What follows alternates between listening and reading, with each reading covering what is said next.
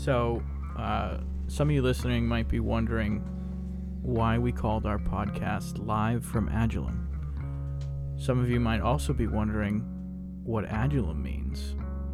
And we kind of like that. We like having a name that uh, requires some Googling or Wikipediaing. Can you use that as a verb? Wikipediaing? Um, so, Adullam was basically the cave um, where David and his mighty men hung out, hiding from Saul, who was hunting David. So, uh, David is a fugitive of sorts, and uh, he's in a cave, you know, basically taking refuge until he can regroup and go back and claim the throne that uh, you know God has promised. So uh, we don't want to draw connections or parallels too strong to the story because we're not fugitives and no one's trying to kill us, And we're not trying to claim a throne. and we're not trying to claim any thrones. If anything, we're fugitives from fundamentalism, but that's like maybe a different podcast. And uh, basically, the reason I liked the name and kind of pitched it to the group was this idea of um, being limited. Our perception is limited. Things are dark. We're in a place where maybe we, we haven't figured things out, or maybe we thought we had it figured out at one point. And now we just kind of feel like we're in a cave. And I like the metaphor a lot. And uh, my Christian life in the last five years, especially, has felt like it's been in a cave. Um, and I, I think maybe revelation is when I step out of the cave for a moment and, and see light in an area, but then I always feel like I end up back in the dark spot trying to figure out what the heck is going on. So the idea of uh, Moravia Project calling their podcast this, again, is not to um, infer that there's someone after us or we have some upper hand philosophically or something like that. It's this idea that we don't have it figured out. Uh, many of us are often in a dark place in this group and are trying to figure out what we think, what we believe. Um, and the, the thing about a cave is it's not the most comfortable place to be. And that's something I've been thinking about a lot. Uh, this group has been really uncomfortable for us in, in a lot of ways. I mean, there's camaraderie here. We get to bounce our thoughts off each other. We have really, you know, uh, interesting conversations, but it's uncomfortable to be in a place where you're always reminded that you're finite, you don't have the answers, and you're seeing through a glass darkly.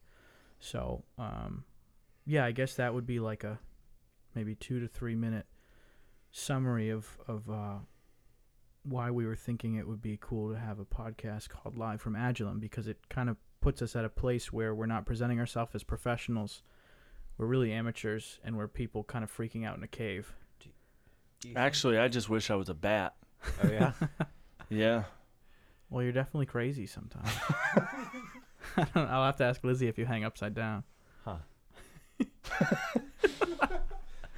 Do you think maybe we've peeped our eyes just outside of of uh, of Plato's cave, only to fall into that of Adullam? Mm. Whoa! Are they connected caves? They are connected, because we were the blind men sitting in a cave with the other blind men who said, "Look at the pictures on the wall. This is the way things are." And then we decided we just had to go around and look over the the edge and try and see outside, and pissed off everybody that was in the cave we came from. Whoa. That's probably true in many ways. My Thomas question Nagel is: asked the question, "What is it like to be a bat? Is there something that it is to be a bat? Is there something that is that is that it is like to be a bat? You know?" And I think that I think that uh, that question is uh, obviously he, he took that down a different road, but I think that it, being able to relate to people uh, in different uh, in different worldviews or in different situations, uh, they find themselves in, in different spaces in life. I think that figuring out or trying to figure out what it's like to be them, uh, kind of it, it kind of equalizes everybody. You know, Huh. it, it it gives you a certain type of empathy, and it takes you on a certain kind of a road. You know, trying to understand people and loving people uh, takes you on a certain kind of a road. Hmm. And I think that we all have, we've all just been interested in, in people, in, in people's stories, in people's concerns, people's doubts. Um, you know, the high and low points of life uh, over the last 10 years to me has become, you know, become something that I'm constantly thinking about other people's, li- in other people's lives. Uh, so you know, as we started, this group started in in like kind of maybe a uh, a purely uh, apologetic journey, and I think that it evolved, and I think the more that we paid attention to the nuances of of the of the arguments, the the more empathy grew uh, for people with different ideas. Not not to say that it's re- that things are relative, but just to say that a lot of a lot of issues that people uh, people struggle with are are nuanced. They're not as black and white as we as we want them to be. Hmm.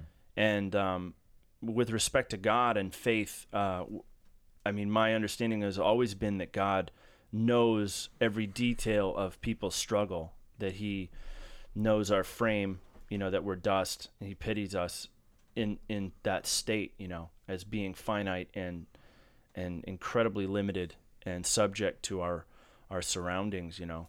And so so apologetics evolved for us. Uh, maybe slowly, but we did it as a group, you know. And um, we read a lot, and uh, we thought a lot, and we talked a lot, and we we I think we tempered our own ideas um, from a bunch of different angles, you know, and we questioned our our uh, certain allegiances, maybe to you know political parties or you know to certain levels of of um, you know, t- uh, you know certain team mentalities, you know, within the greater evangelical framework. Um, so uh, it brought us to a place where we're just kind of like constantly in discussion Yeah. and and always always talking about things and always with a hope to the future and a hope to you know the way God views uh the way God is viewing this situation that we're all in and what he would have for us or what what what what he would lead us into or lead us away from um and what kind of wisdom we would need to uh, we would need to apply to sat you know to to to survive our situations. So, yeah, I, I like that picture of the cave and Adullam, and and like just the the nature of the situation that David was in with, you know, with many people uh, from the kingdom that were just in in rough shape, you know, and there there seemed to be like a mind towards God in the cave. David's mind was towards God, and David also, you know, took certain liberties, and his conscience you know his conscience affected him. So he was not without you know he was not without correction in the cave you know No, and it's not a deification of David or his story because David was a wild man. he was yeah And really, to me, the metaphor, like you're talking about the endeavor of being an apologist, and I think it would it would be really healthy for apologists to spend a little bit more time in the cave yeah i think so because if if, if you don't, you you start to look at arguments as machines that can be disassembled. But you have to remember that arguments are connected to people's experiences, which are connected to you know how they were raised, the things that have happened to them, and I think that spending time in the cave and kind of freaking out and not knowing who God is or if He exists or you know our left hand from our right hand, like you were saying, it gives us a certain empathy towards people and their experiences, and not empathy like oh, I really pity you because I went through that too, and like you'll get on the other side, bro. Like it's more of like a, yes, that's what it's like to live in a cave, and I get, I get you in that sense. Like I get, just face to face with your limitations at all times, and not knowing. Like I was telling Andrew yesterday that like, I feel like the moments of clarity I have is like. I'm out of the cave for like a minute and I have like an epiphany and then I go back in and I'm freaking out because I can't figure out who God is or what's going on with this, you know, area of doctrine or philosophy. Like, and I think there's just something really healthy, like you were saying. The discussions are in a place of recognizing limitation, yeah and I think that's what that's what Adullam means to me. That you know these discussions around these mics. I mean, really, we're in your basement, which is kind of like a cave. Um, you know, not as damp. there's but- literally stalactites forming on the on the block wall behind you yeah, no, it's definitely uh, you know. There's watermarks dripping down. There is. I, I do think that though that this group started maybe in a place where we thought we were outside the cave, Oh yeah. and we could help people that had questions. Like I don't think it was like a purely prideful venture. I think we were saying, how can we help people who have questions like we have? How can we help them find clarity? But eventually, we found ourselves asking the same questions, if not crazier questions, because once you really get into the argument, you lose yourself in a way. I wasn't so interested in the typological connection between Adullam and us, but the more I think about it, like the dominance, Saul's dominance, or like what is dominant? What it, what are we coming up up and against? You know, like what is chasing us, or what are we coming up and against? It's manifold. As Christians, obviously, it's manifold. You're up and against your own nature, or you're up and against, you know, uh, what people think about you or the history of the church. There's a million things you're up and against, but I think that maybe we we realize that uh, that apologetics should not be seen as uh, a place of uh, um, uh, exercising from dominance or from you know from higher some kind of higher higher plane. You know what I mean? Like I think that the more we the more we did apologetics, the more human we felt. Not Yeah. not the more you know not the more uh, spiritually informed with regards to those issues. Do you think we're we've been like easing off of the adversarial uh, framing? Yeah. Like, um, there's an understanding, and I don't know how much. I, I- think there's a point. There's a there's a criticism floating around in in the world right now that uh, a lot of the conservative evangelical ideology that's been formed since like the Reagan, you know, religious right movement, a lot of that sphere of thought has been based on an adversarial and and victim like mentality. Like, oh, the world is out to get us, Yeah. you know, and I don't know what you guys' thoughts are on that, but I, I just uh, I don't find it helpful to think that way. I, I remember when we first started not understanding what Sam Pinkava meant when he would talk with us about this us versus them Yeah. Yes, that he ran into. Sam was a in- prophet. Yeah, Yeah.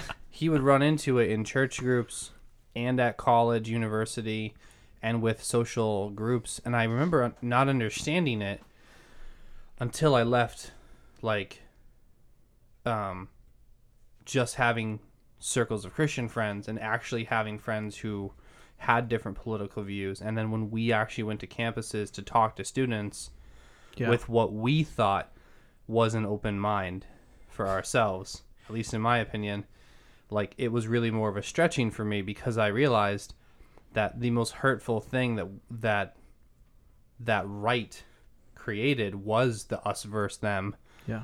and that the left as well uses it. It's a construct of of argument, but that like where I find myself is not even questioning us or them as much as questioning why there has to be an us versus them. Like we were talking the other night like about, you know, the two parts of something versus the three parts of something. And really like most arguments are that you think of yourself a certain way and then you place yourself in a camp or a tribe or a community a certain way. And you argue either for or against it towards the rest of the different groups and opinions. But really it's not even that's not that's not even true us versus them. That's more of like you in a in a group and then your version of the group versus someone else's version of the group they don't they don't all line up Right. and the us versus them becomes the thing that divides us instead of actually creating unity of thought for people getting together trying to figure their philosophy, their worldview, Yeah. their faith out. That's why I like Paul's answer when people started to try to worship him. He said, like, uh, we're men of like passions. Huh. He kind of just, like, the lines that were drawn, he kind of erased them. Like, we're the same level, guys. Like, you might have seen something mystical that makes your your mind wonder, but really, like, I'm just like you. And I, I feel like that's what MP has done for a lot of us. It's made us a lot more human Yeah. you know like oh you know we we bleed when we get cut and we sometimes question our own worldview to an extent where we don't know if any of it's real, and and people need to see we're we're people of like passions. All right, mortals. we have uh, used the word "we" at least forty times already. I think it's time we go around the room and actually say who we are. Oh, introduce ourselves. Why not? All right. I don't want to start though. Well, I'm definitely going first. I'm Dave. I'm David Laflame. I hail from Massachusetts originally, and I've been living in Baltimore for a while. Mm, 14 years. Wow, And I'm starting long? to love Baltimore. wow, Yeah. it's Yeah. And I love you guys. Huh. Is that Yeah. Stockholm syndrome or I maybe. No, I don't know.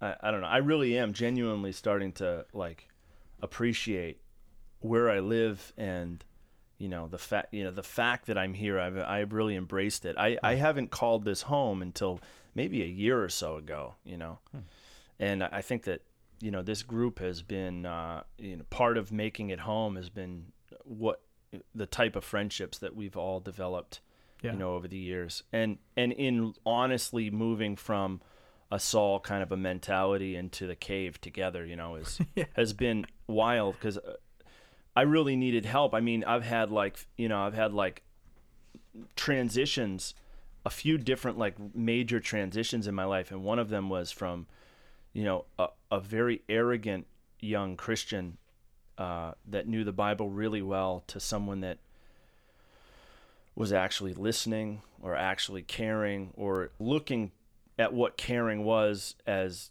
you know maybe something for my future you know like at something that might happen to me i might care someday and and like that it might happen upon me. I, it might happen upon me and i you know i feel like a lot of us have gone not i mean we are all you know at certain times i'm sure incredibly 100% selfish but like it's just been cool to think about you know all the issues that i thought i had sewn up you know with you guys and uh and it's been home you know you guys are home you know uh in so many ways so yeah Hmm. that's me wow? Um, I'm Andrew Young Hi, From- Andrew. from from uh, Westminster, Maryland, and uh, I like hanging with you guys. I like talking about the uh, the shifts in our ideas, and uh, I'm a big fan of classical philosophy. I guess. I, Yeah. I like That's a cool thing to write in a singles ad. I like Marcus Aurelius. Long walks on the beach and Marcus Aurelius. Yeah. How you should sleep on a plank bed. There you go. Andrew is also uh, not mentioning that he is quite a craftsman. He he An welds and builds things with his hands and At the matchmaker. Yeah. no, uh, th- this is not me advertising for him. I, I- didn't even think of that. I didn't see Kyle. Your and- mind is in the gutter, bro. He Well, said single. I, I it's, no, did I say single? oh, I didn't say single. I Yeah, did that not say definitely happens. single. Yeah. I said he builds things with his hands. Before that. Just continue. You have a heart of gold. Anyways, I was saying that Andrew was one of the first people I met who would go into the forest and like cut down tr- a tree and like build something out of it. I just didn't know anyone in their 20s who could do I- that. I have done that. Yeah. While we're introing Andrew for Andrew, I so appreciate that he believes in aliens. Do I? I, I was just playing. As in, like, Andrew almost doesn't question it. Do I? Little Green I Men. do. Okay. I mean, I didn't know anyone really believed in Little Green Men, but I'm so thankful that I know you. Yeah, man. Well, you always have to, you know, challenge the dominant dialectic. There's no, there's no real value in consensus. I think we all have a absolute ability to reason from first principles, you know, in, in all matters. that's that's how it should be. It should. I'm so lying. I guess you can edit out Yeah, the okay. detour. I, I was actually just trying to say Andrew's really handy. Anyways. I'll wait till you stop laughing because I'm I a- know you have to edit it. I'm a professional dilettante. I'm a jack of all trades, a master of zero. All of this is going on there. Really? Oh yeah. Oh, this is no. gold. Um, so I I'm Matt Viator. Um, I kind of wanted to start it like an AA meeting and say, and I used to be intellectually dishonest and have the group just say, "Hi, Matt," Hi, Matt. because I did. Um, and I still, you know, obviously I still am to some extent. Uh, we don't always see our blind spots. That's why they're called blind spots. But, um, just realizing over the years how tight I held on to certain areas that really our hand should be much looser around. And um, actually, Dave and I were talking before the podcast about being addicted to certainty. An article that was entitled "Addicted to Certainty," and I think I was at a certain point. Um, and I'm I'm uh, coming off that addiction, and uh, yeah, I, I love uh, Edy's cookie dough ice cream and my wife. And uh, I have a question for you. wait, but I, I was still bioing. Is it true you're related to McGregor? That's not true. it is not true. he, I I do feel a camaraderie with crazy Irish people because I come from a crazy Irish family, but I am not related to that specific crazy Irishman. Okay, I guess it's my turn. I'm David Post. It's your idea, Dave. Uh, yeah. Crap. um, uh, what what to know about? Uh, I kind of gr- I grew up overseas, uh, in a Central Asian country that I have really thoroughly enjoyed, uh, like a different worldview, uh, over there. Uh, kind of growing up, uh, seeing two cultures blending, my family culture and then the culture there, and it it probably started me on the journey that we're all here on, which is uh, seeing sincere people uh, in another religion that are also thoroughly seeking God. Uh, Kyrgyzstan was not a uh, not a radical Muslim country in any way. It was a very nominal uh, Muslim country, and so people were just extremely kind and just reverent of God. And at some point, you just that that affected you, where you realize like these guys are are really looking for God. And as soon as you would talk about that, you could have a really serious conversation that really made it hard to stay adversarial with people. You know, like you realize, like, wow, they're they're into this, they're into the pursuit of God, and we we're on this journey together.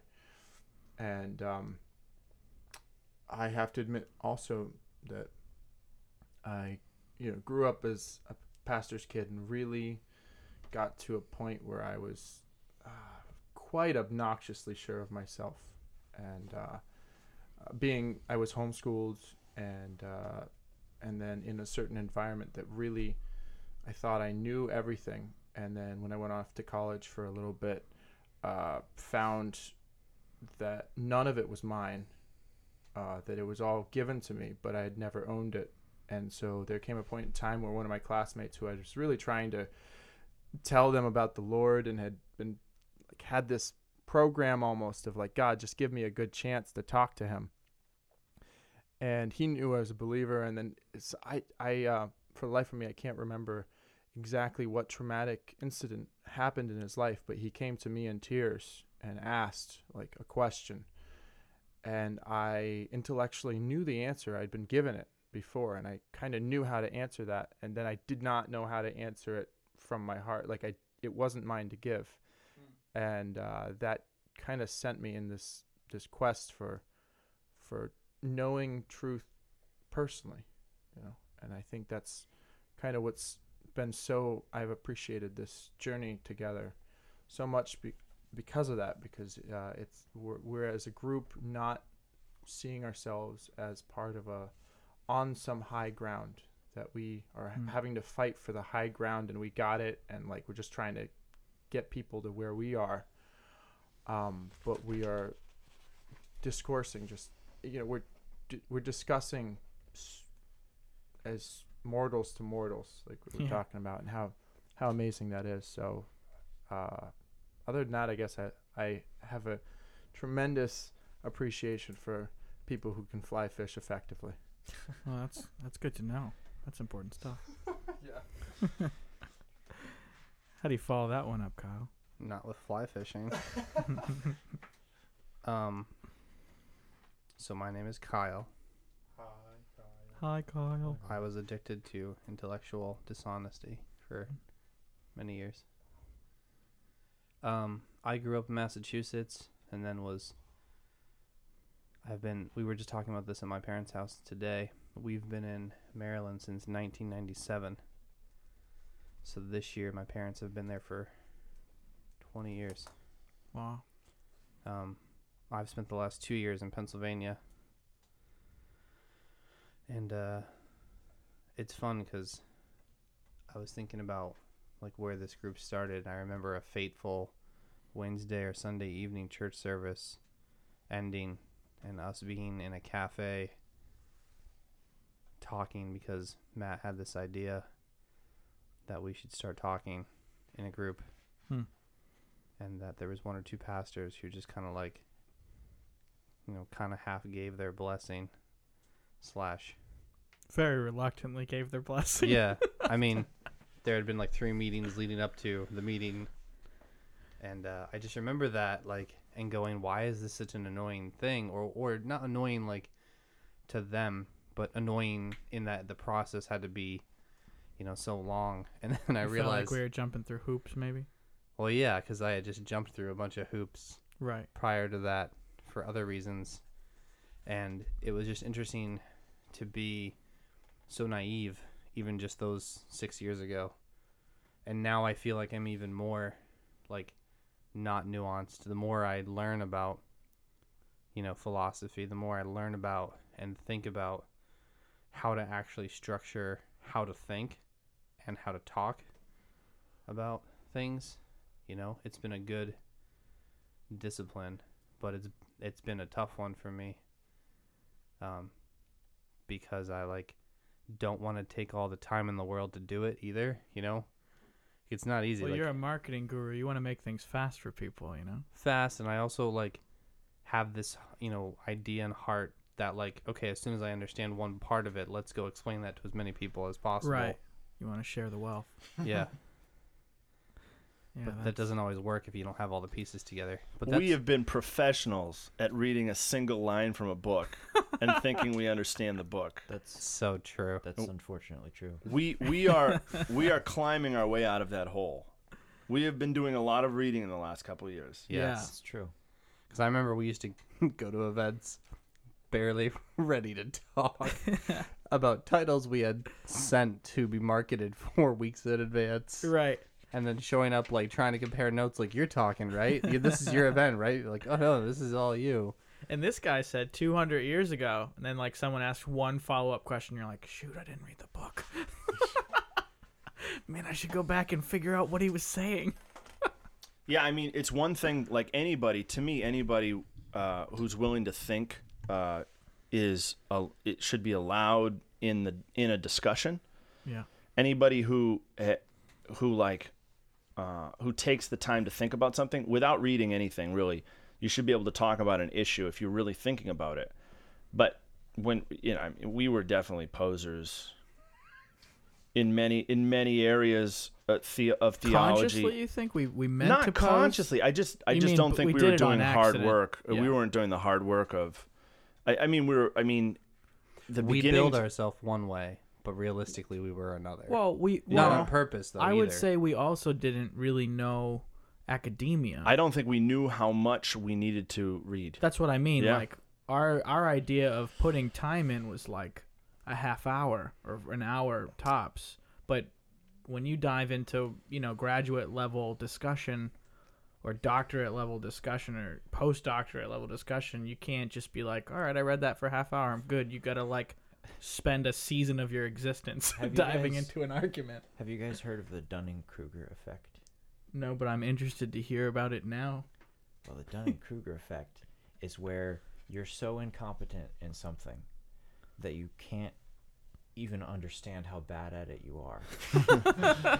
like it's it's according to Wikipedia, it's a sense of illusory superiority that you have when you have so little exposure to something. You're like, oh yeah, that's you know that's easy. I can do that. you know, and the only way it's cured is by jumping in Yeah. experiencing some formal exposure to the subject and realizing like I'm a little bit of an idiot. Yeah. Well, because also you get this idea when you first start diving into apologetics that the more people I quote when I talk, the smarter I am. So if I like quote Nietzsche once, or if I like quote Bertrand Russell, like then man, I'm like I'm well read, like I'm studied, but quoting somebody without knowing where they're coming from it doesn't make you more of an intellectual. It actually makes you less of an intellectual. Yeah, it's almost like you you in in actually jumping in, you find the depths that you still need to go. Or Yeah. you kind of find out why that person was being mischaracterized for what they were saying. Right? Yeah, like, Like, you it's not a understand like bite. exactly. There's like, a high school like with Nietzsche. There's like a there's like a tattoo on the arm Nietzsche, like a c- quote tattoo. Yeah. somebody like you know God is dead or there's a, there's a myriad of them. But and then the, like the next level is like your high school Nietzsche, like the highlights of Nietzsche that like interest high school minds. Like ESPN Sports Center Nietzsche. right, right. and then there's like, and then there's like, you know, there's undergrad Nietzsche, and then, you know, and then you're like, then you're really starting to understand how crazy the dude really was. When you really read him and you really understand where he's coming from, like you, you get you get the type of psychological pain that he was in, and you get what the cause of his and how and how like and how nuanced his philosophy was. You get the causes of it, like the myriad of causes of his philosophy, and then you then you understand like wow, he stands in a few different places here. And then you understand how there's different like different ideas on him, different different interpretations of him. So like the, the more you the more you get into it like anything like this that truism that the more you get into it the less you actually know, right. you know. And it, it should be said for our listeners that Dave is the only one of us that I know of that has read multiple Nietzsche books cover to cover instead of just diving in for the occasional quote or paragraph, right? Am, am I correct in that? Uh yeah, I mean and and just because you read it doesn't mean you understand it. I, I knew you would take the humble road. I'm just saying that when you're talking about Nietzsche, you've actually you've actually read his work. Yeah, a couple, a few books. I mean, I like anything. I think that the high ground, assumed high ground, like the truth of the matter is, you're actually in defilade. Like you're actually down low. You actually are looking. You're looking at what you want to know. When you think you know something, you're looking. You're essentially you have a view to what you what you want to attain, and you haven't admitted that to yourself. And and the more you look at your actual place or what you actually know, the more you realize that you're you're at the actually at the bottom of the hill and and Right. you and you need to find out what the bottom is like with regards to you know any any field of knowledge really But it's terrifying. It's terrifying to Yeah. to look into something and realize that not just that you're inept, but you literally don't know how to frame reality. Like that that like looking into something as basic as um, the freedom of the will. I remember the first time I studied the freedom of the will, I was like, "This is easy. You know, I can pick up this pencil off the desk. I'm free." yeah duh. And then I like started reading all the theories, you know, about you know neuroscience and brain chemistry and how much is the brain telling you to do something and how much are you telling the brain to do something? How much is the wiring? How much are you rewiring? And I was like, dude, I thought that was like the clearest thing possible. yeah. So when you when you you know pull the carpet out and you you lack the surety you once had in the most basic tenets of existence and never mind theology and religion it's terrifying. So you can you can see why it's easier to take a nap and say you've got the high ground yeah. It, it's easier and that's why we were saying we are addicted to certainty. And people are addicted to different high grounds too like with regards to the freedom of the will like the that that book by jonathan edwards the freedom of the will happens to be a mountain a high ground for many people especially in the reformed tradition. And they happen to think that they have everything wrapped up you know in that concept. I mean edwards was a genius but when you read it you realize that you realize that he's just as much on the bottom of this hill as anyone else. Yeah. and he's he's well spoken but the end of this thing is he's proposing something very ugly you know? And really he's he's claiming a certain type of surety on an issue that well i hope i hope he's not right about you know? Yeah. And i hope so too. and and uh and i mean any any I mean, all the theologians do it. I mean, it's part of what doing theology brings you to is, a, you know, a propositional view that things are this way, and, And you, you- do it. You fly in the face of the fact that there are myriad, there are manifold, alternate and you know contradictory views on a you know a n- number of subjects that you're going to write could say about. in its purest form, the the pursuit of theology, if you separate the fallen aspect and the ego, could be a really righteous journey to try to figure out who God is. Right? Yeah, like yeah. At the, Oh, at yeah, start, definitely. But it- it just can get sour real fast. Is it possible that we don't actually know what real theology even is? Yeah. Because the version of theology that we were exposed to is almost like calling a monster truck rally the Indy 500. Like like so low, so base, so explicitly anti-intellectual like those people want to go to college and learn Greek and Hebrew while we don't need that. Like people say that. I've been, thinking a lot about that in respect to. Um, I learned about this guy named Michael Polanyi. I forget how to say his last name. Um, but he, Polanyi. Polanyi. He wrote The Tacit Dimension. Yeah, and personal knowledge. Yeah, Great book. He says personal knowledge, tacit knowledge, and it's been racking my brain a lot because he says like tacit knowledge, which is just a fancy word for saying like you know how to do something because you know. You've experienced it and the transfer of that knowledge is done by showing somebody how to actually do it. Like he references like actually teaching somebody how to use hardware or a tool, like even just something as basic as hitting a nail with a hammer. You can't write out a manual for how to do it uh, until the person actually starts trying to hit the hammer hammer on the nail. Then do they actually gain the knowledge?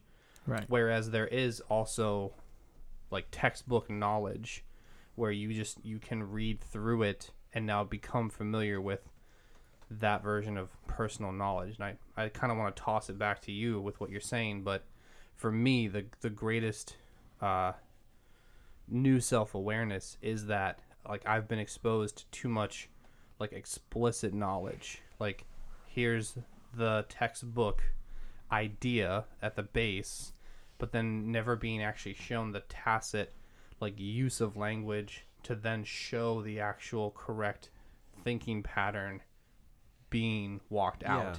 And that's sort of what I'm thinking like the the ideas that we've been taught as theology have been for preaching for big, loud, public, persuasive, you know, impressive spectacle.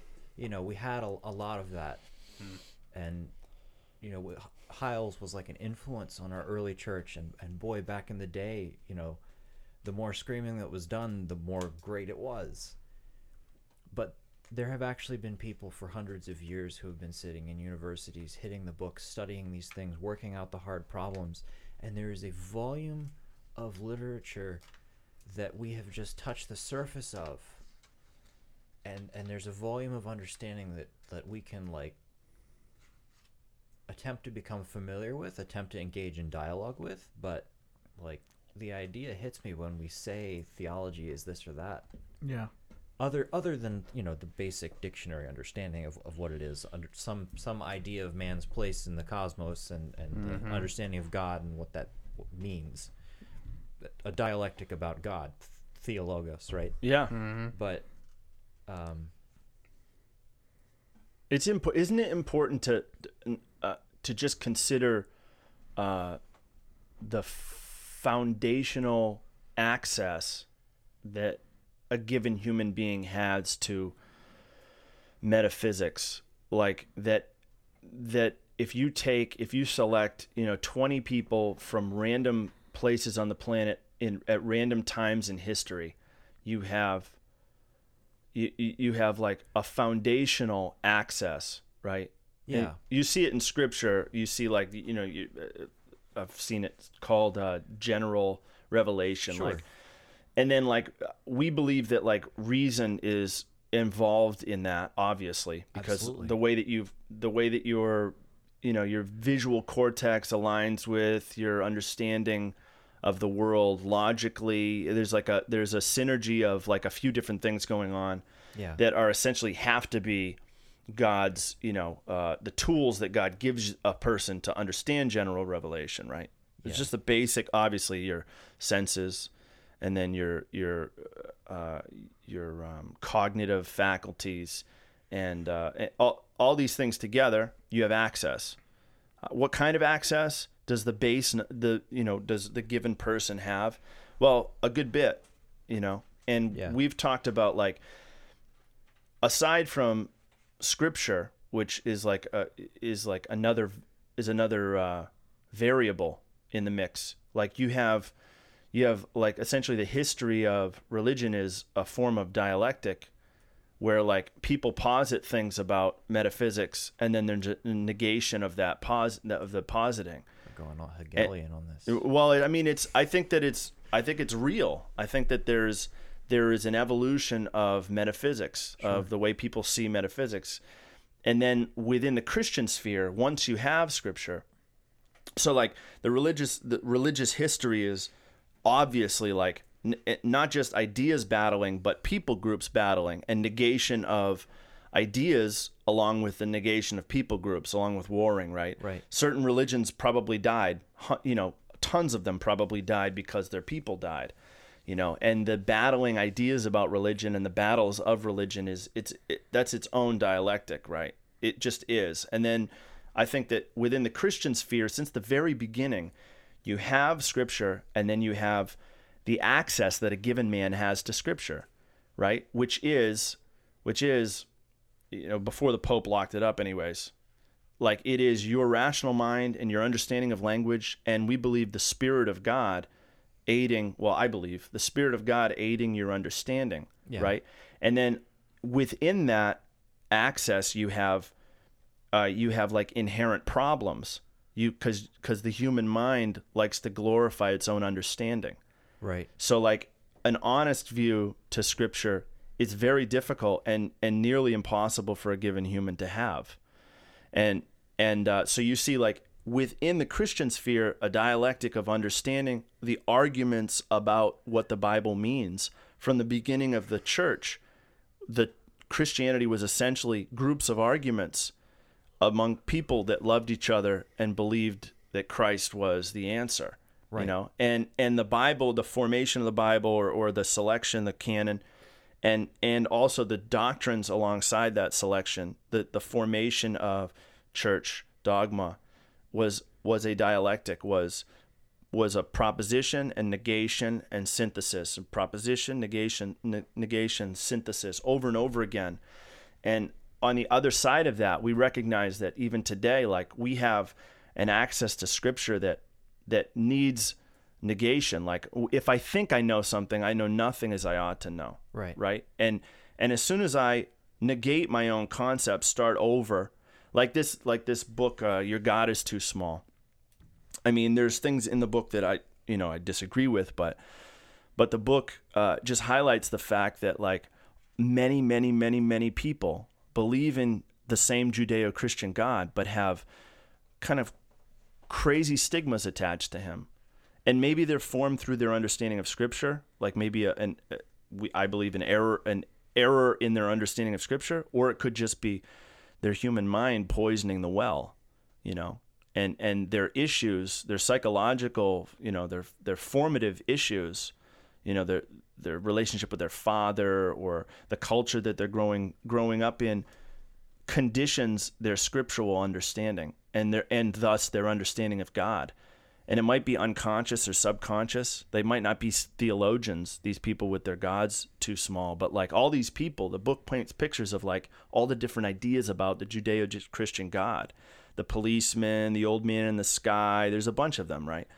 And and really at the end of the day, like I'm subject I'm subject to my my access, the access I've been given, and the good in good in good ways, my access, and then the situation of my human nature's like kind of uh, fatal flaws with regards to uh, intellectual indiscretions and, and unwarranted sureties and uh, and also like some people it's it's as bad as manipulating people with scripture and out, downright fraud fraud that happens in in cults you know Yeah.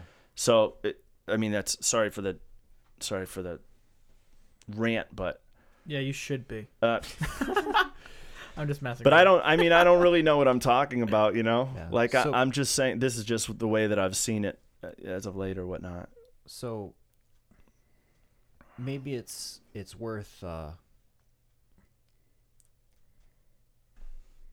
I mean, we've been talking about acknowledging your own ignorance, right? And um as part of how you observe the things around you. yeah, yeah like taking into account the limited nature of your frame. And uh, maybe I was a little harsh. I mean, Matt has more right to speak about theology formally than any of us because he's actually studying theology.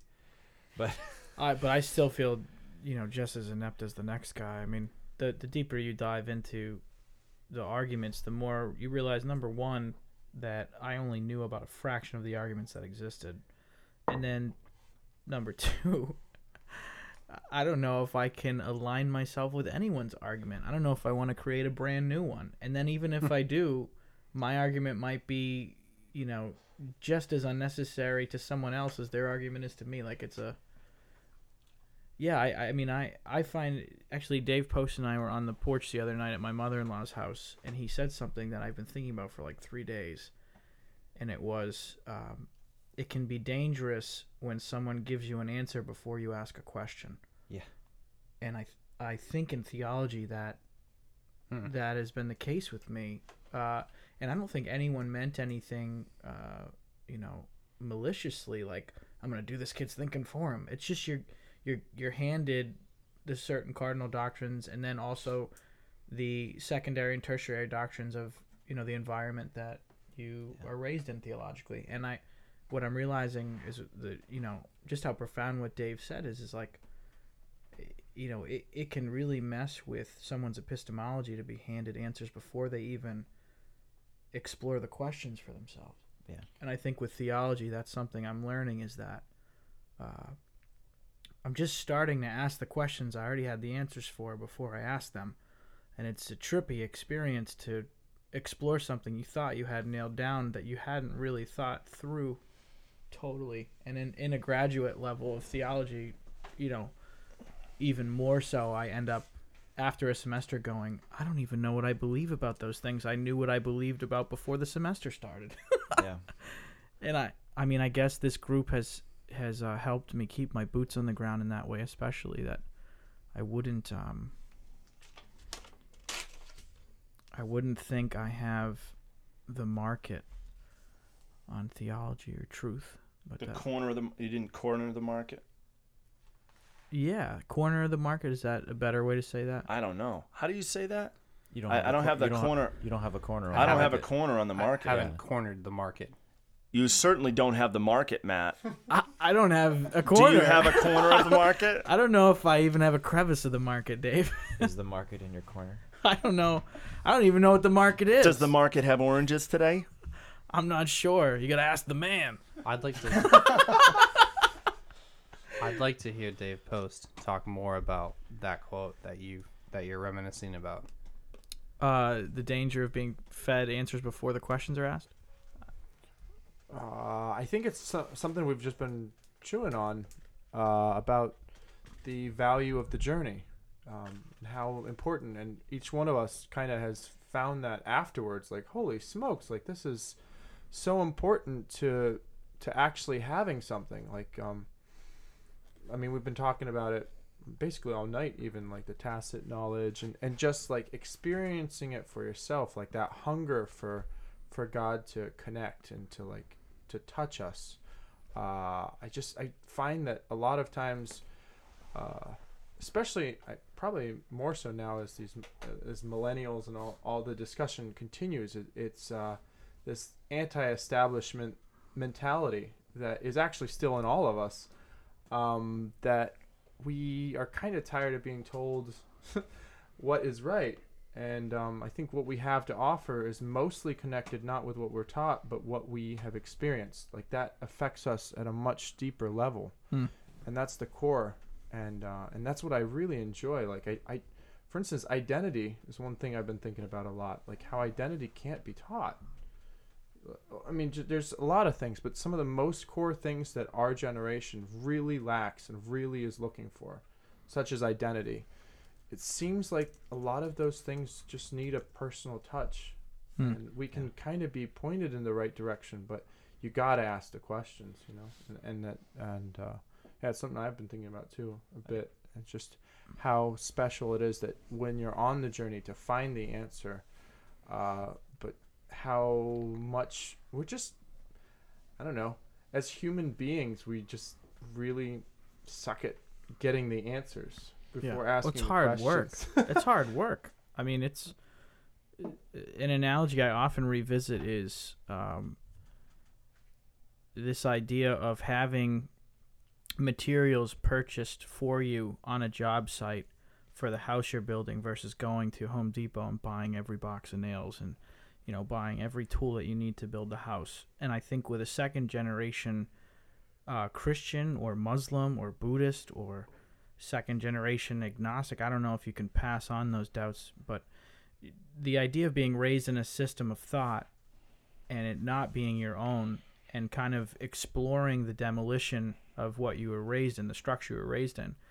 You know, if I've purchased those materials and built the rooms with my blood, sweat, and tears, then it means a lot more to me, and I and I have a, a better understanding of where I'm living. You know, as far as my worldview. But if it was handed to me, you know, and it was, you know, not only were the materials on the site paid for, but somebody else built the house and I'm just comfortable on the couch in it. It's like at a certain point, you know, there comes a point where you go, you know, I didn't work for any of this and I don't even really know what I think about this whole structure. You know, and then maybe the floor starts to sag, you know, and, and then maybe, you know, there's a leak in the pipes and eventually you go, I didn't build this and I don't know if I want to live here. And I think for a second generation, hmm. like Dave often says, like, not just like second generation Christian, which is what, you know, we are, but a second generation from any system of thinking and religion is going to go, you know, I didn't build this structure. I wonder what, you know, I wonder what it all means. And maybe I want to build it myself. So for me, Moravia Project has been a place where I can start swinging the hammer and start hanging the sheetrock and getting pulling permits so I can start building. I mean, these illustrations are way cooler for you because you're a carpenter, but you know, just this idea of actually erecting a structure like that I that I'm building. It, it's it's hard work, dude, and it's terrifying, but it's it's necessary if we're going to be at home in something and raise our families in it. my my pastor asked uh, asked this question in Bible college, and it's never left me. And I think it was, I think it was uh, right there with me as I started uh, really taking a good look at things. And it was, if you were born in India, would you be a Hindu? And I, that question haunts me. That question haunts me. It's the greatest question I think I've ever been asked in Bible college. It's a great question. Where are your roots and how did you form them? And did you form them as a result of, you know, the given culture that you happen to be born into, right? Like you happen to number 1 you happen to exist. You ha- you just so happen to exist and number 2 you so just so happen to be born into a certain um, metaphysical location, right? A location in time and space, like a spot in history not just a location in history, but a time in history. And that time and that spot is is a given set of conditions, a given you know setting, and you may or may not have the ability to think your way through that setting. You might be a revolutionary. You might be a lackey. You know, you, you, and that might even be in some way like genetic, right? But at the end of the day, like the question is like, do I have roots? Like, am I just a product of my environment? Like, if I was born in India with the same mentality I have today, would I be a Hindu? Or would I be a Christian? Or would I be a Buddhist? Or, you know, would I be an atheist? You know, it, it, it's an amazing question. And with regards to building a house, I mean, it, or tearing down a house and building again, or however you want to say it, like, that question is huge because like even my building methods, right? Or even my will to rebuild or my will to deconstruct, like is essentially part and parcel with my personality or something that snapped me out of a personality trait that I had. You know, like, and here I am rebuilding. Am I rebuilding with unwarranted surety again? I hope not. Well, Please no. well, here's the thing. I mean, here's the thing. This Tear is this like house down in 10 Chesterton. Chesterton wrote this thing in Orthodoxy. I'm reading it right now. It's I- I'm looking at it on the page. He's talking about discovering, rediscovering England. yeah. It's one of the most profound things I've ever thought about. Like Yeah. with a true eagerness to find truth, heading out into the deep, and and coming back and finding yourself at the place of real comfort when you end your journey. Like this is like this is the envy of of philosophers is that you would find something that is actually like uh, uh, desired, right? Or like you would find yourself at the place where you already have a foundation, right? And that and and like you have to be careful that in rebuilding you're not looking you're not looking to you're not looking to find something in particular. You want to find truth Right. you know and and it and and you kind of want truth to be the thing that you already had a you always had a gut you know feeling of you know? And this is all like this is highly subjective but in building a house i i, I just with a mind of that like w- when building a house i want to be sure that there's an earnest departure from shore you know? Like and where it takes me what i discover like i i you know is what i discover you know by god's grace it'll be england you know Yeah. Well, I mean, building slow is always smart in case adjustments need to be made. I, I don't mean slapping the thing together like a prefab or something, but just just the idea that uh, there was a point in my walk where I realized that I didn't pay for any of the materials that made the house I lived in, and I didn't even put the effort into building the thing. And that's why I didn't feel at home there. It wasn't because I didn't want God or the truth. It was because, it, it, like Dave was saying earlier, I, I didn't own it, and I had answers before the questions came. And I think um, if Moravia Project has cured me of anything, um, it would be thinking I have answers. I've uh, I've heard it said as a criticism of uh, Descartes' radical rationalism that, uh, and I just pulled this off some. I, th- I think I think I heard it on like Crash Course or something like that off of YouTube.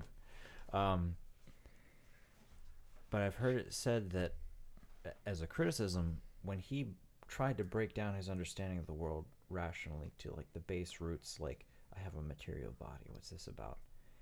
And he tried to build back up a worldview after tearing it down. He built his worldview back up to like oh well yeah obviously the catholic church is right and like jesus is the son of god. Like he like he ended up at the place he started and Yeah. which was not actually possible by you know mere logic. Like- Right. like, he he introduced some leaps in there somewhere Well, somewhere everyone does. some somewhere between I have a material body and Jesus Christ is the Son of God. he he put he stuck something in there. He just couldn't help himself, despite you know espousing That's yeah, that's radical true. rationalism. I guess that's a gut check against the intellectual dishonesty that could still be a part of the building process, even And- though you're doing it in the name of being intellectually honest. And do you ever feel all indicted by the saying like ever asking questions and never coming to knowledge of the truth? Maybe I, I just Well, that's probably the problem with radical radical rationalism. Yeah. is that you don't question your questions.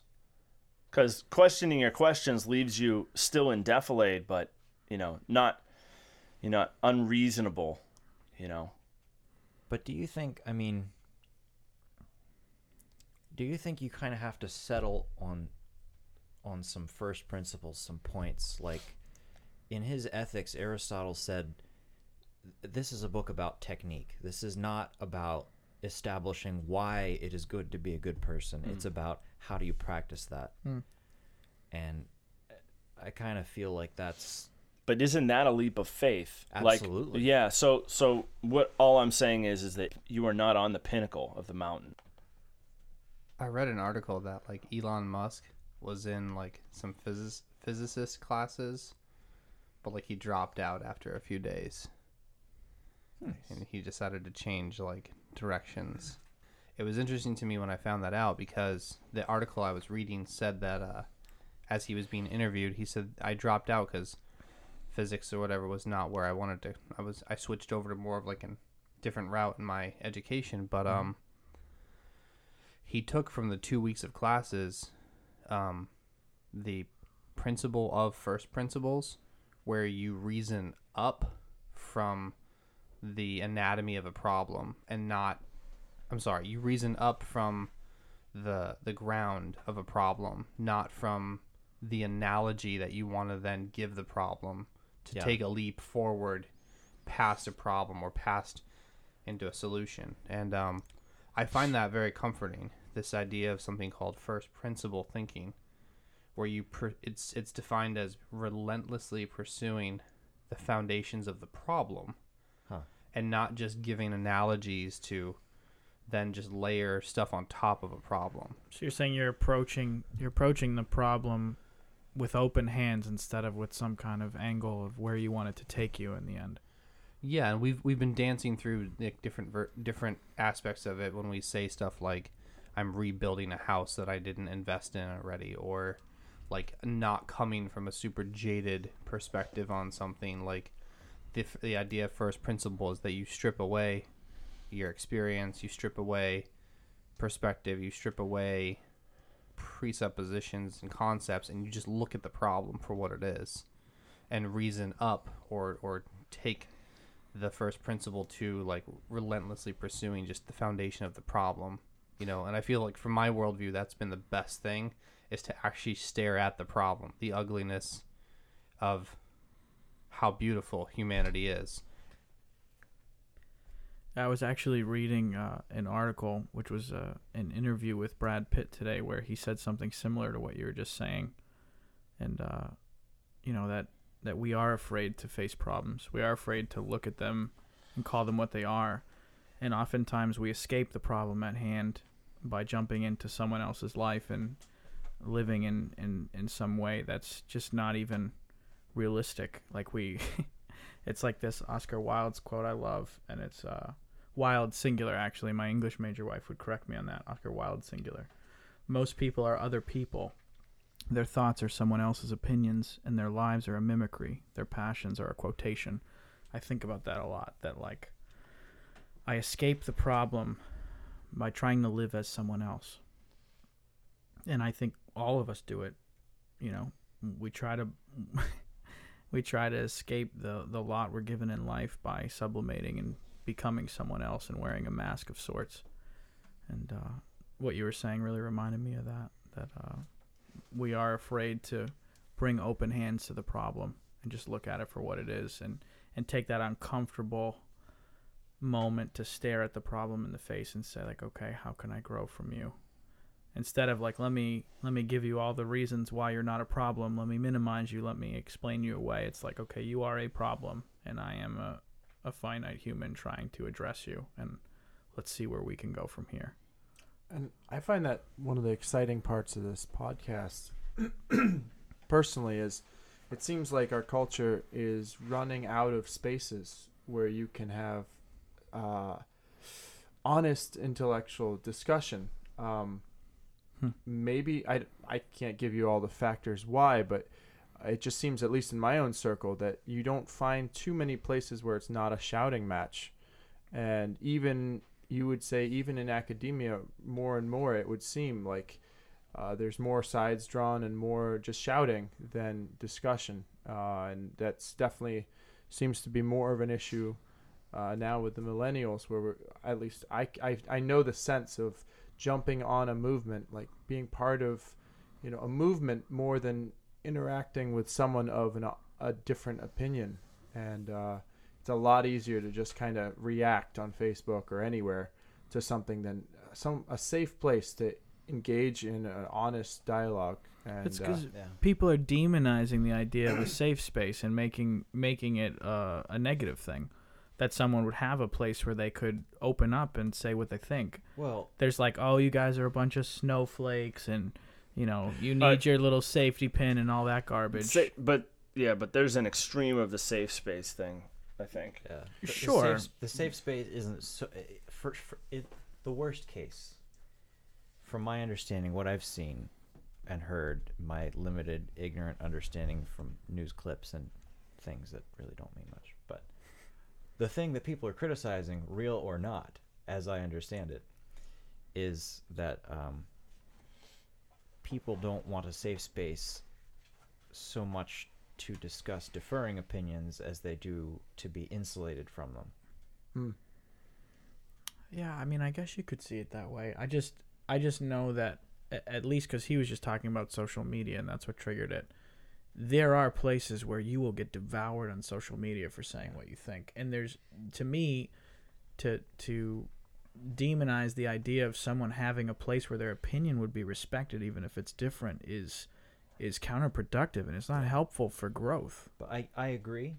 I know but you I, do. I think that's the opposite of what people mean by safe space. I don't know. I mean, a safe place to say what you think and feel about a, a situation where you won't be eviscerated. I think that's what people are trying to look for. I think we want, like, we would hope that a safe space would mean that there is room to have a discussion, for the dialogue to be there, Uh-huh. and like even with all of us having in our frame of mind some of the things that uh, Mr. Jordan Peterson talks about when it comes to his, you know, there are the students at colleges not giving him a space to have a conversation.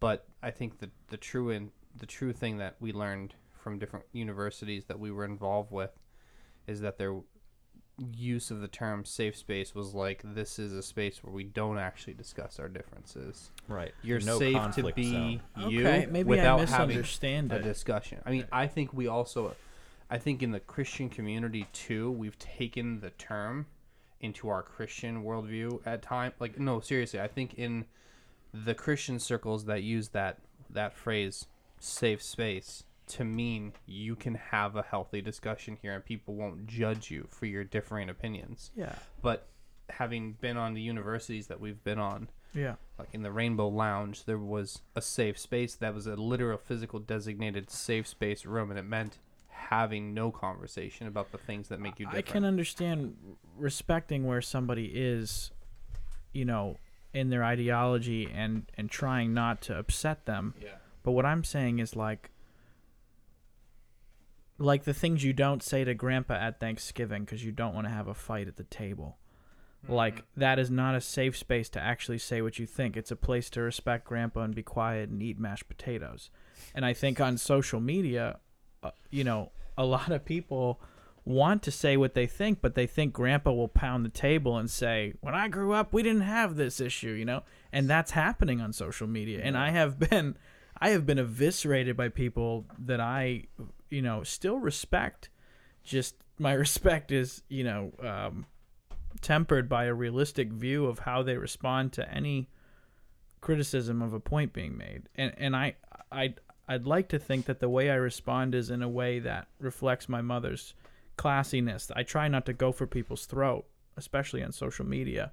But even then I've been like, you know, demonized and vilified. And all I'm saying is the fact that there's this huge thing about like all these snowflakes that need their safe spaces, it's not helping people actually address problems they feel are real. So like, yeah, can people can people take the idea of it and and actually stifle discussion? I guess, but the people I know that are looking for a place to actually air out what they think uh, are not like quote snowflakes that don't want to have real discussions. They want to have real discussions. They just don't want to be eviscerated the second they say something that someone doesn't agree with. Yeah, I mean it, the the air is the air is. Uh, uh, I mean, right now things are just at a pugilistic state. You know, uh, thought right now is is steeped in like in competition, and uh, and and people are so so unbelievably polarized right now. I mean, we're in a special spot in human history right now. It's pretty obvious to me. Um, so it makes it it makes it difficult because So you think it's like in the air? yeah, I think I think so. I because like really both sides have their first principles. And the thing that you can't get away from and the thing that I I I love the equalizer. One of the equalizers is the nature of presupposition that you can't get away from a presupposition. It can form it can form a certain way where you see it a little cl- more clearly and you recognize your own presupposition and then maybe you can then maybe you can like experiment a little bit where, with what it would be like to not to not you know use that filter. But then again like is that not is that on a, like an openness presupposition where like your new presupposition is like i'm not sure if i should have that presupposition? That's like a new one you know? Yeah. and like and the the idea that the the equalizer is that our epistemology everyone is essentially in the dark apart from light you know everyone. And and everyone's claim to light is like is to me is up for debate. You know like any given religion that says they have a bead on reality like to me that's entirely up for debate you know? And if something is if something is inherently true then it should stand on its own two feet. You know and then within within like public discourse like when it comes to you know the sides uh, obviously on college campuses or with politics right now or religion online or whatnot like to me people are so terrified of being wrong. They're so terrified of their foundation being flipped you know or or pulled out from under them that they're not interested in a talk. They're really not you know. The the far polarized which are the al- al- always the loudest or the most you know the the furthest to the poles seem to be the loudest. Do you get tired of reading like I go online to look at at news headlines and things like that, even from supposedly respected sources. I mean, things like BuzzFeed are the worst. yeah But you see this phraseology like this person eviscerated this other person in 5 minutes like really? Did they actually like cut into their belly and pull their entrails out? yeah Did they actually do that? heavily Why do weighted we- words yeah Why do we why do we use such bombastic language? yeah Cause marketing. Because marketing. Because marketing. but it's Thank but, you, Kyle. and I get it. Like it's like like cocaine is amazing. I'm sure it's amazing because I've been told it's amazing, right? Like it will amazing. stimulate your mind. You take this stuff and you feel great, and then everything else becomes really dull. I feel like we're doing that with our news language. Like we have no sense of of level. Like hmm. it's either okay, this is a thing, or like this person got eviscerated, and Sally Yates is amazing, and she told Ted Cruz what's what, and she did, but she did it in a much more classy way than the news would have you believe by reading the headline. Hmm. Like, That brings a whole new, a whole new shade of meaning to headlines because the cocaine connection. Dude, I just did a headline. you know. holy pun batman I just, I just did a line of CNN, and my mind is numb. yeah, Maybe we'll edit that out. I don't know. We'll see. in in marketing, they found that if you just list the the benefits or just list the features of something, you never sell it. huh? But if you sell on the principle of the story, like the emotional connection to the story of how that product makes you feel, or the benefit, there's this other phrase called the benefit of the benefit. Like, um, you know, Coca Cola makes you feel happy in the summer. That's true. is- All their is what commercials they are like that. pushing, even though the opposite is true. It's sugarcane poison Right.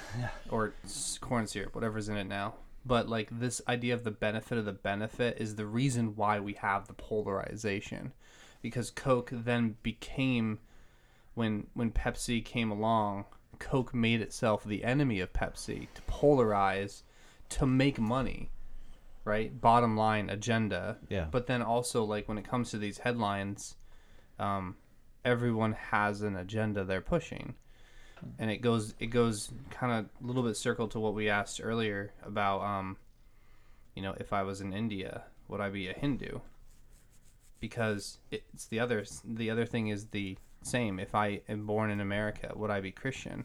Well, what have you what what have you been marketed to? Not just your not just not ready to environmental. go down that your rabbit hole, question Kyle. is like the question you're bringing to the table with that is environmentally. But there's also inside of environments you have these polarized or battling agendas Mm. That's and that quite to a me is i think the thing that hurts me the most because as we know like a lot of the stories that come out of um you know the spiritual realm of literature is that like i was born in india this poor indian and i made it to the top or i got past my status in life like that's also a another layer of the of the pie there but the marketing, you know, that persuasion, the techniques of persuasion. Um, I follow this one guy online. I won't mention his name yet, but later I will on another podcast. But he says he thinks the most dangerous uh, field to work in on the planet is marketing and sales. That you have the power of, of life and death in your tongue. And the guy who, who says that that I've been following, he's he's nowhere near religious anywhere. He's he's you know he's a self-proclaimed uh, nothing. He like says I don't identify with anything, but he's a very cunning marketing guy. He charges twenty thousand dollars a day for his time, In a way, and it's Shoo. it's I need it's to powerful. get into that business. in a way, marketing is almost like the modern equivalent of rhetoric. Like the art of rhetoric was the art of persuading people not by logic but by understanding their human nature and, and pushing its buttons, you know? Mm. Yeah, and that's where modern marketing on the internet is going back to.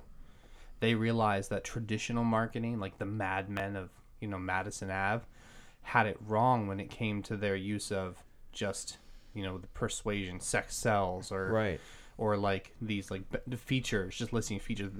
I'm I was in this one guy's course online on marketing, and he was like, "I want you guys all to read about the word rhetoric and understand that we are persuading people." Interesting. not changing their mind, just persuading them. And and then he started talking about neurolinguistic programming and literally going deep, deep into the things that really that's what the pulpits of America on all levels, on all spectrums have have settled for instead of what we heard from Mr. Peterson a few days ago, like logos, truth, trying to figure it out questioning it. They just started persuading people instead of Huh. helping people have a healthy dialectic. Well, doesn't marketing appeal to someone who isn't satisfied with what they have? And I think that's that's some of the the issue right there is like within evangelical Christianity, certain things are so effectively marketed because there's such a discontentment with, with the spot they're in. So like someone can almost say like this this is how you should think and you're like well I, I really don't like how i think now and that thinking sounds a little sexier. So i think i'm going to shift my theology when you know theology is an exploration. It's not a place we arrive you know. It's like i mean i know that's like the hippie phrase but it is a journey. Theology is like the wildest adventure and exploration you could ever embark on. Isn't that like an amazing con that like a certain brand of theology appeals to like oh you have a, a need in your person. Well obviously you're designed to be satisfied. Like you need something in yourself. So you're gonna so so come come here and listen to us and you'll be satisfied. Oh you boy. know? but like like if you if you look at like the buddhist view of reality the the four noble truths the first of which is the existence of suffering like the mm-hmm. fundamental unsatisfactoriness of life it's a con because every single person is by nature unsatisfied. And they'll even teach you that. So you're you're dissatisfied is is the first thing. We all start there. And then like oh so you have your human frailty. Obviously it's meant to be fixed. We'll fix it. Just follow us. You, you they- think that's part of the four noble truths? No. No. You mean the in the evangelical circles. The existence of suffering and dissatisfaction as as like a fundamental underlayment of of existence is is something that we don't naturally understand. That's not part of our cultural framework here. Right. I, i'm not into like thinking that that he's his superior or whatever. Like, um, but I I don't think the I the idea is that we're supposed to be satisfied, and and marketing and the idea of um, people are, are manipulated by the idea that they need to be satisfied, when the truth is you'll never be satisfied by like any given thing or idea or you know you might be satisfied as a as a process as a state. It, it, i don't think satisfaction is a state as much as a process it's the way you walk through life rather than what thing you have or or what idea you hold like That's a deep way to look at it, Andrew. I'll have to chew on that for the next 17 years. Well, Sorry. I like to, I like to like it. Can in- you can you hold on one sec? Can you say that again? It's a it's a state, not a process. no, it's the a opposite. process, It's a not process, a- not a state. it's not something you can Right. grasp it's some it's mm-hmm. it is Right. it is intrinsic to the way you walk through life This It is has this is right, and and I think that with regards to the process, there's a there's a there's a danger in saying I'm going to adopt this ideology because I because I like its attributes. You know, like like some people they choose their theology based on what they what they want God to be like. Daddy God.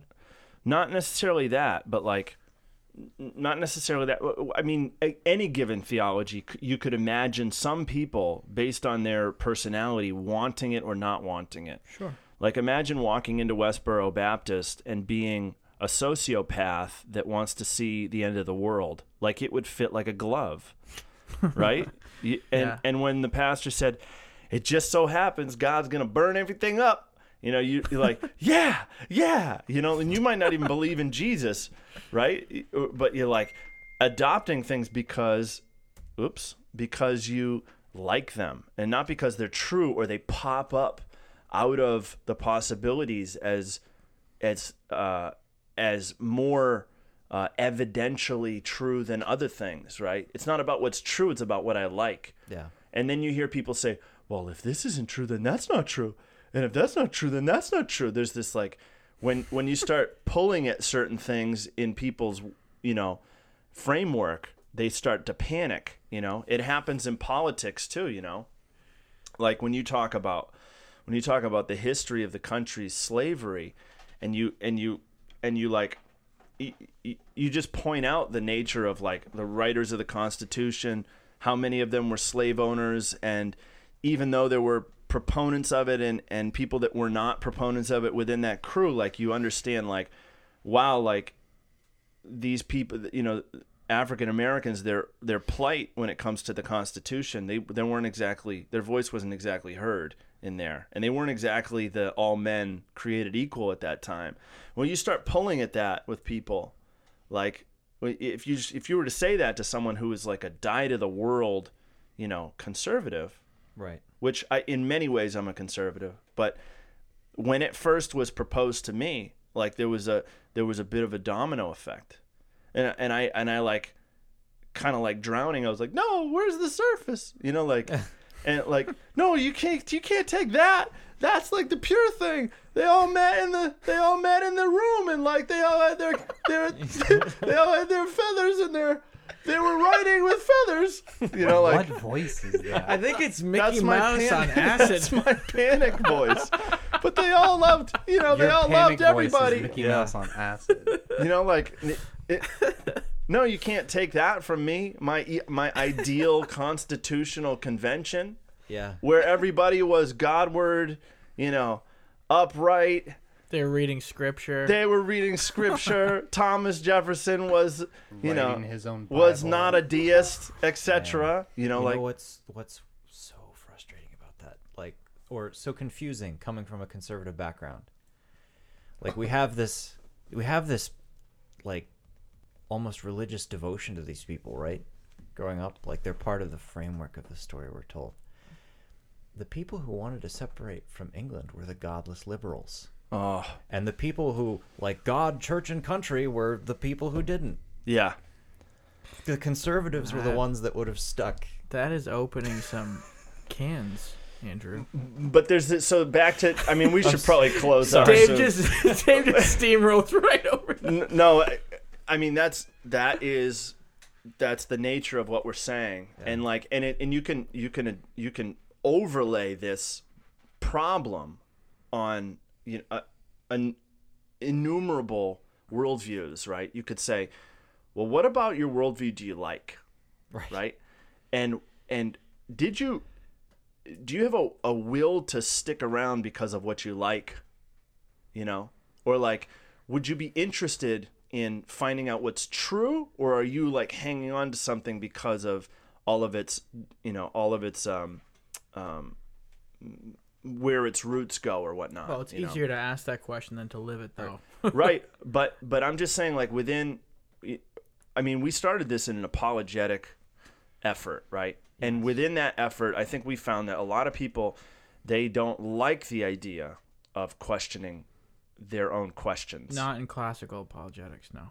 right no but i mean like if you're doing apologetic even if you're doing classical apologetics the people that you're speaking to like you realize that oftentimes people are just not interested in truth they're just not.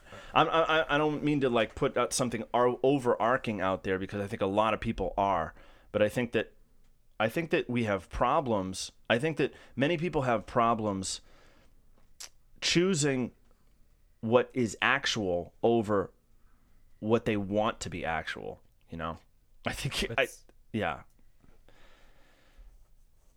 what you're saying, like, very closely parallels the Buddhist idea of like the three defilements. The things that impede people's progress are um, desire, right? I want to believe something. Um, aversion, like want, not want, and ignorance are, are the three things that they identify as screwing people up. Like that's my understanding is is that's their conception of what's wrong with people. Yeah. Is the levers that pull us to make stupid decisions are wants, not wants, and our our lack of access to truth. Hmm. Right? Hmm. That was my thing is I, I I could never figure out how to rid myself of desire. When I was exploring Buddhism like if desire is the cause of all suffering it was like man there's a there's a level of asceticism you have to reach that I just I don't know if I my wiring will even allow it. Yeah. I don't know if I can disappear and be that invisible. I can try, but I feel like you might just be like the elastic that gets stretched out so far he snaps hard. You I know? I think I, I I think they put their finger on something. Like those are definitely yeah. Oh, things. oh, that, definitely. But I don't think the solution is to eliminate. I think that's just like, well, this is how we are, Right. and as long as we're alive, I think that's Sure. probably gonna be how it is. Can you say something, Dave, before we close about how you used to think nuances were a negative thing and we needed to eliminate them in order to find truth? And you know, the further, the further we've got in our exploration of theology, we've maybe thought nuance is actually positive. I think nuance is the embodiment, uh, or or like having having nuance as part of your understanding of a given inv- a given issue is the embodiment of proper epistemology. It's like it's like the it's like the shape of it. The shape of a proper epistemology and a proper epistemology for a human being is I know real close to nothing. And I see out from a point and I and I and I see out from a point and like a flashlight, my sight doesn't go out; it receives, but so it's not really like a flashlight, but it's like cone shaped, right? It comes out from a point, and it's got it's got like a what would you call what would you call the measurement of a of a uh, wedge of the circle? Like a is that it's not a radius of an arc, is it? It would be a cone. A cone. Okay, so field what's of view. the okay so the measurement of the field of view is is to me um it's not ch- changeable past a certain extent but i think that you can you can have a super narrow view or you can broaden your view. But in broadening your view it's not so much that you are finding truth but you're finding possibilities. Huh. like what is possible here or what things are variables here? On a given issue when i look at it with a with a strict presupposition you know like when i if i were to you know back to the constitutional thing if i were to want to read about the constitution and i was like a you know i was like a tea party guy then like I probably if I didn't want to have a bad day, I probably should stick to certain historians, you know. And historians that would tell it the way that, you know, would make me feel warm and fuzzy, you know, would make me wrap myself in the flag a certain way, you know. And oh but and I love the flag. I fought I fought for this soil, you know. I love this country. In in in so many ways. But I'm just saying like if if I were to read one one of those books that I choose because, you know, it's it, it's confirmation bias, right? Right. Confirmation bias gives you a close to zero uh, dimension of your cone. It's real close to zero because you're not pointing at truth. You're just pointing at the thing you want to be true, which very possibly is true, right? It's possible that those constitutional historians were the only ones that are right. That it was all, you know, that it was all daisies. It, I'm not saying no. Maybe it isn't. It isn't possible. it's not possible. Uh, but on a given issue, like if I want something to be true, it's possible that that actually is true, and that I even a blind squirrel finds a nut. But but my cone, like m- m- my out from the point, I'm seeing I'm seeing a certain a certain field of view, and if I broaden it as far as I can, I'm saying certain things about my own understanding, and I'm certain I'm saying certain things about what I see, and everything I see is included in my understanding of that issue, and that is nuance. Is that like when I look at you know any problem like welfare in America, like or the history of communism, or you know um, a given theological concept, right?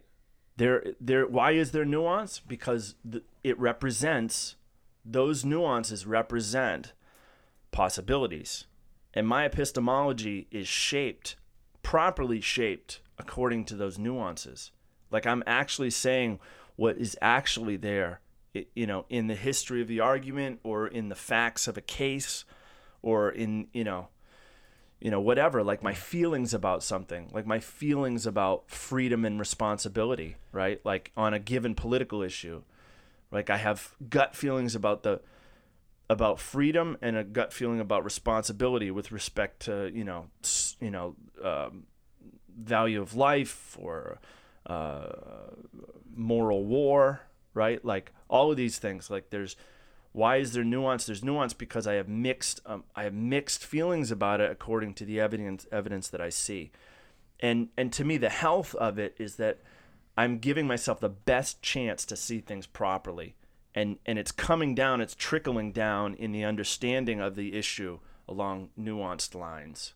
Does that mm. make sense? It does, and I think there was a season where we did view a nuance as further from the truth.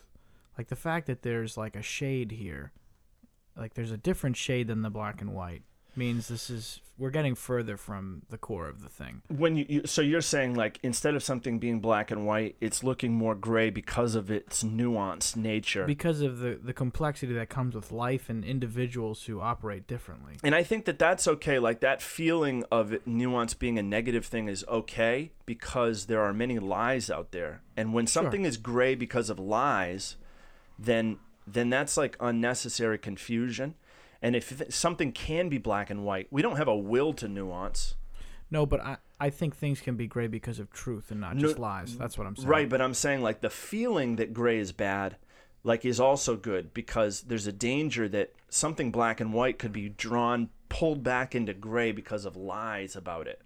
So like, so sometimes things are black. Something sometimes things are black and white. Is it wrong to kill babies? Right? Is it wrong to kill babies? Like, I believe yes, it's wrong to kill babies. Right? a kid crawling around on the carpet upstairs, right? It'd be wrong to kill the baby. It's just black and white, right? If there were to be like, you know, if someone were to put nuance in that, like I, I you know, I'm I'm not so interested in that, and that that's a difficulty because I don't know if you if you take something that's maybe less emotional, right? Like a given theological concept, like like say the Trinity, right? I believe in the Trinity. Personally, I believe in the Trinity, right? But there are people out there with incredible arguments. They are Christians. They are Bible believing, they would say they're Christians. They even talk about heresies, you know, the way that other Christians talk about heresies. They talk about scripture, you know, the inerrancy of scripture the way some other Christians talk about it. But they don't believe in the, the in the Trinity, and they have clear biblical arguments of why they don't. And I disagree with them, but to me, their arguments make it a nuanced issue, and that is not a bad thing. In my mind, that's not a bad thing. It it and and it becoming nuanced is essentially is essentially me admitting my own epistemological framework that I don't know everything and actually that it's okay that I don't know everything Right. and that if this issue goes this way or this way what is actual is actual and I'm not going to have a will to uh, to a non-nuanced view if what's evident if the evidence here is nuanced you know if the issue Yeah. is nuanced I, I was referencing when you were saying that when we started MP, you saw nuances in a way where you had to wipe them away. yeah Like this is Yeah. bad. There's Yeah. like too many possibilities here. Yeah. Let's wipe them away. And I I- because we considered them lies though because be, and and and to this day like it's okay to start that way but just check them out because sometimes they're not they're not like they're not lies sometimes they're other views on uh, on the fact that it's not as clear as you want it to be we i mean this has been like a a surprise buffet because we weren't planning on doing this. No, we we were were. ju- we just wanted to introduce ourselves, but this is essentially what you're going to get listening to this podcast. You, we're going to go. We're going to go all over the place. And Andrew's holding his cheek, and his eyes are heavy, and that's going to happen every time too. These headphones are really tight. they are tight. That's that's And why that's- I, I that's do like the, the, little non-metaphor of the evening. But but we should just say I like mean in, literal headphones. We we should just say in closing like that we love doing this and that and that we are we're hopeful uh in in you know in this endeavor. Like we're hopeful that we that we as a society as this little tiny society and then as part of the society at large like we we we want to facilitate discussions that are healthy and that um and that leave a person uh with a realistic view of their own understanding and like a hopeful view to their understanding growing you know? And especially with christianity i i, I mean as far as i'm concerned like I, i'm interested in people's understanding growing you know? My own understanding growing. And and I, i'm interested in understanding god better and understanding uh, the way he thinks better. And um and you know i'm not speaking for the group in that but i'm just saying like i'm super happy with talking this way. And like i i would hope that someone that listens to the podcast would would not feel threatened by it.